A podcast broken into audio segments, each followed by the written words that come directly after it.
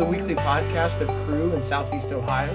I'm Chad Helmer and I'll be your host. And we're grateful that you've tuned in this week. Cru is a caring community passionate about connecting people to Jesus Christ. And all across the college campuses of Southeast Ohio, God is changing students' lives. And that's no different right here at Ohio University. And this podcast is dedicating to hear how a relationship with God has changed a student's life 180 degrees. It's what we call a 180 story.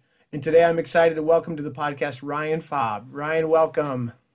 Hello, how are you today? I'm doing great. Thanks for being with us. Um, Ryan, what do you have going on on your busy Wednesday? What's today been like?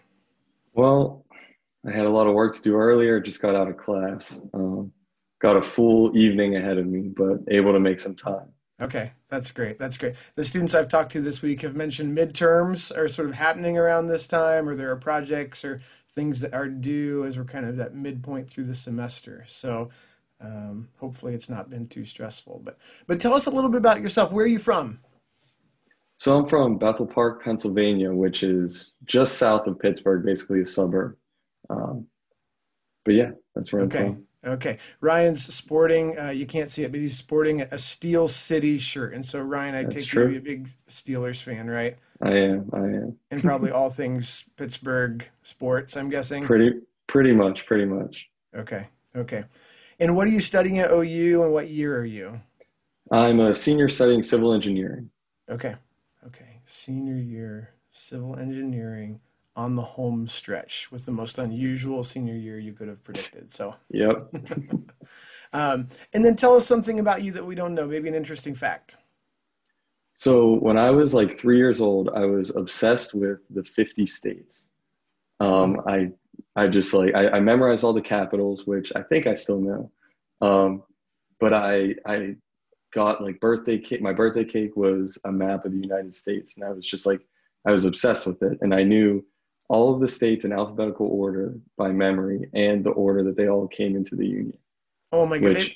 I don't know. I don't remember that now. But I, when at I was at what three, age was this? At three? Three. Yeah.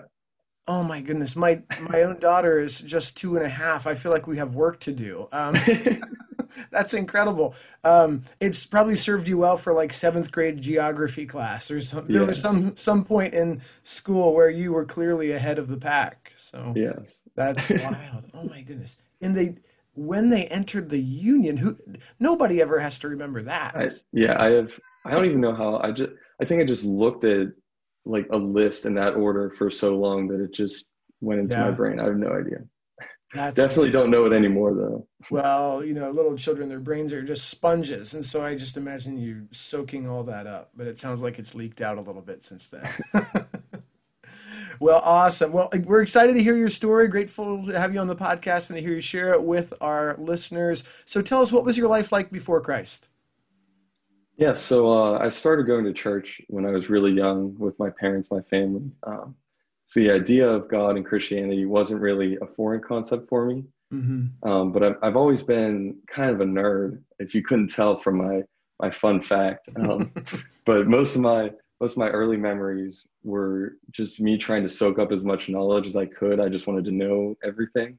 Mm-hmm. Um, and in elementary school, I went to class like once a week with the other kids uh, that were my age in my church, and a lot of them went to school with me too, so we already knew each other. And I kind of assumed they expected me to be like that smart kid who always gets the A's on all the tests. Um, so I just wanted to know all the answers because I wanted them to like still have that thought of me. Hmm. Um, so I basically just wanted to make sure that all my friends thought I was still the smartest kid there. Sure. And then as I got a little older, uh, I started to realize it wasn't as cool to be a nerd anymore. Uh, so I started caring a little bit less about having this knowledge about my faith. Um, still believed in God, but I really only came to Him in times of need mm-hmm. because I wanted to control my own life and ask Him for help when I didn't think I could handle it myself. And then by the time I got to high school, uh, I started going to youth group meetings about once a week, uh, and a bunch of my friends went too. So that's kind of why I started going. And we had a lot of fun together every week, and it became another way for me to hang out with my friends um, outside of school. And uh, we we really really had a good time there. Um, I made a lot of a lot of friends from that, and a lot of the leaders that I had were pretty pretty influential for me. Um, it kind of motivated me to take my faith a lot more seriously. Um, and on top of that, I started dating my current girlfriend during my junior year. Um, and up until that point, I had been in a couple of relationships, but none of them really lasted more than a few months. Um, nothing was really that serious, but it didn't take me long into this new relationship to start to feel differently about her than I ever had about anyone else. And it gave me this sense of maturity that I kind of wanted to take my faith more seriously and feel like an adult who had everything together. Hmm. Um, and despite all of that, I still continued to struggle with having control over my life. Um, I, I, didn't go to God unless things were going poorly. Um, I, I, thought that I could figure out everything I needed in my life. Um, so it got to the point where high school was coming to the end. Uh, I started applying to colleges, feeling like I had a pretty good idea about what was coming next in my life because I just felt like I had control. Hmm. Gotcha. Okay. Okay. So re- really, it's interesting hearing some of that. The I mean, one of the themes I hear in there is this sort of um, shifting desire toward what's cool or what's respectable. Right. Initially, it's the sort of uh, you described as a sort of nerdy, fun, loves to learn, but then that wasn't cool. Um, right. But you, so you, you, you know, the sort of wanting to maintain relevance and connectivity with friends. Um, you find that in youth group a little bit as you get older. Um, but it's interesting that God uses this uh, this girl in your life who is still in your life. I didn't know this. What's her name? Her name's Stephanie. Stephanie. Okay, so God uses Stephanie in your life um, to make you sort of reevaluate. It sounds like spiritually. Mm-hmm. Like, am I am I where I want to be? Am I doing what God wants me to be doing? Um, but then I hear too in the background this desire for control that sort of um, you want to have control of your life and um, even you know you're turning to God in times of need when you don't have control, but you want to maintain control. Does that sound like I'm, I'm yeah. getting you correctly? Okay, okay, yeah. that's great. Well, what happened from there? What what what kind of led to life transformation then, or what was that like? Yeah, so I don't have like a huge transforming moment um, in my story, but kind of over time, I was placed in different situations that caused me to change the way I viewed my faith. Um, and I keep like like you were saying, I keep saying that I struggled with giving up control. Mm-hmm. And there were basically two main events um, that happened to me that changed my mindset a lot when it comes to that. Okay.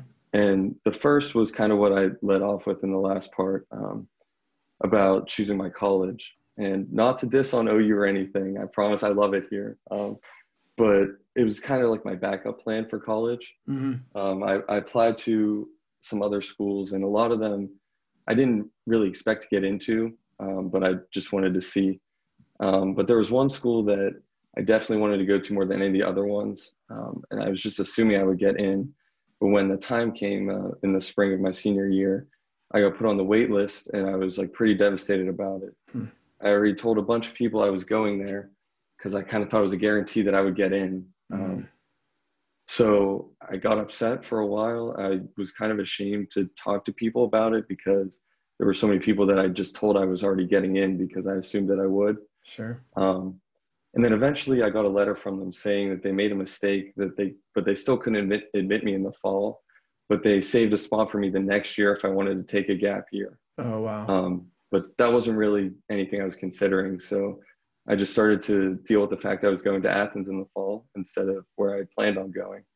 Um, but needless to say, Athens is one of my favorite places. Um, mm-hmm. Really happy I ended up going here, but it took God to intervene and take the control away from me in that situation to put me where I was supposed to be for the next four years. And I have a lot of great friendships and a stronger relationship with God that I might not have gotten if I went somewhere else. And then the second event um, happened during my second semester here at OU. So coming into my freshman year, uh, I told myself I wouldn't be a part of the party scene every weekend that you know everyone talks about. Mm-hmm. Um, I wanted to focus on school and also my long distance relationship, and I just I overall didn't think it was the right thing to get involved with. But as the weekends kept passing, I kept seeing a bunch of people around me having fun, um, and they seemed to be in control of themselves for the most part while doing it. Um, so eventually, I convinced myself that I could control it too. Um, so I tried to take control of my life again, and uh, things didn't really go well. Hmm. Um, I ended up getting charged with underage drinking in my dorm, and I I, the next day I called my parents. I was crying to my parents, called my girlfriend. Um, and I just felt like really guilty and just really down on myself. Um, and I, I was sad for a, for a while because I felt like I couldn't go to God with it because I just felt so much shame. Mm. Um, but eventually I kind of just, I remembered that I could go to him with anything and confess and ask for his forgiveness. Mm-hmm. Um, so eventually that's what I did. And I just prayed and gave control of my life back over to him. And that's kind of where things that where the transformation kind of completed itself.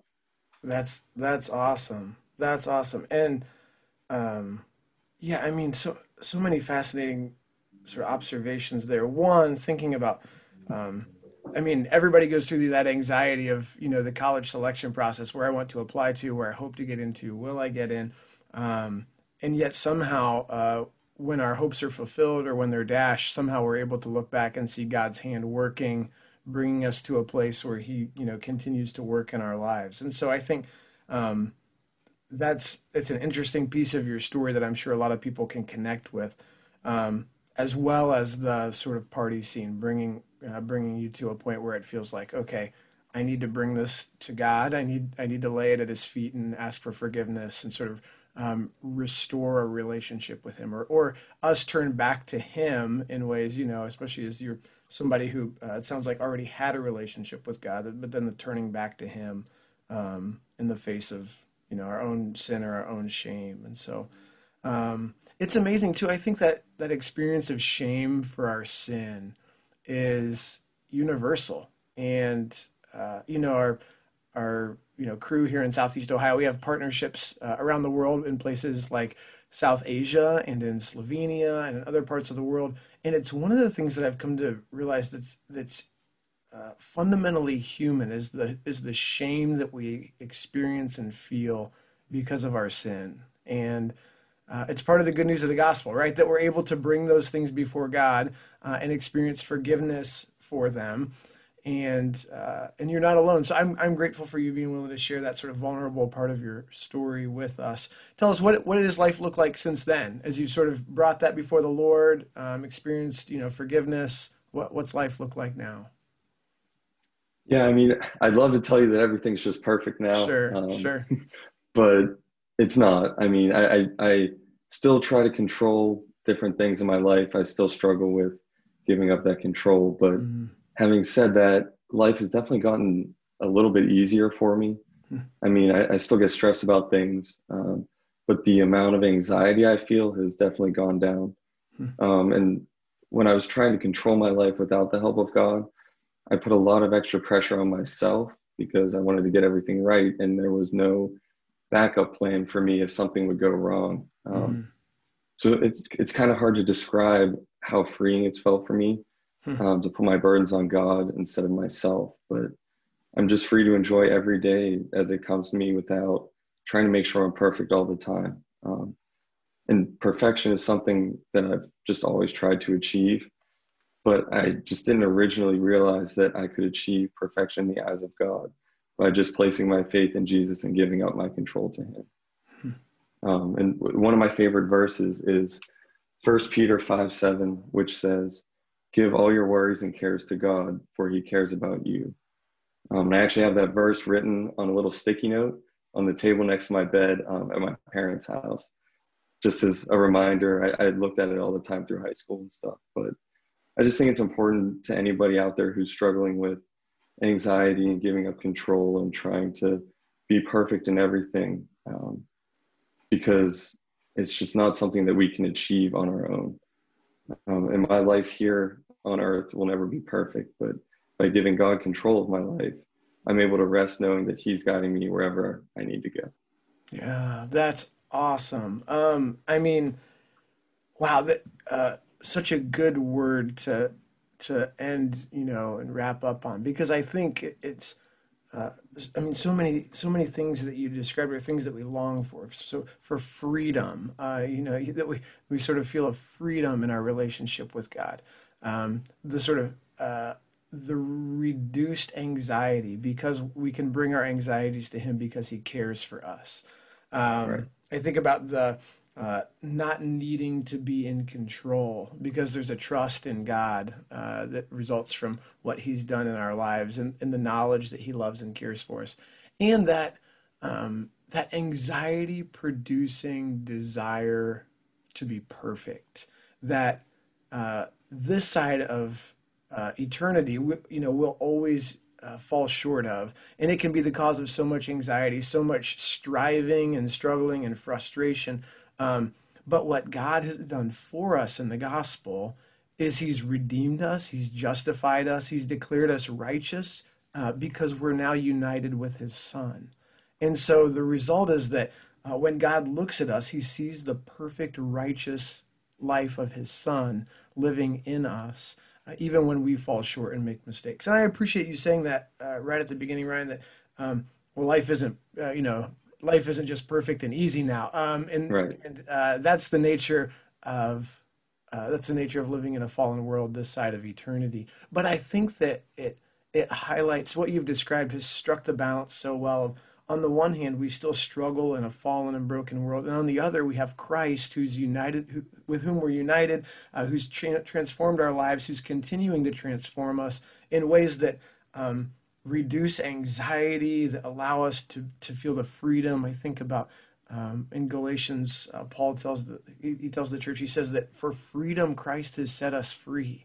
That we're free from sin, we're free from powers and principalities, we're free from um, from temp- uh, not from temptation, but from uh, from the necessity of sin. That we're now empowered to not live according to sin and according to its laws. And so, um, what a what a good summary you've given of some of the transformation that results from knowing Christ and being united to Him. So that's uh, that's incredible, and we're all still on a journey, right? We're uh, it doesn't end, right. and so it just continues from here. So um, that's that's terrific. Well, thank you for sharing your story with us. I'm curious, what is um, what does the rest of this week look like for you? Midterms, exams, uh, projects, anything going on? Yeah, I have I have a midterm tomorrow and then another one Friday. Okay. Um, okay. But once I get to the weekend, I'll be I'll be able to relax. So I'm that's, looking forward to that. that's great. That's fantastic.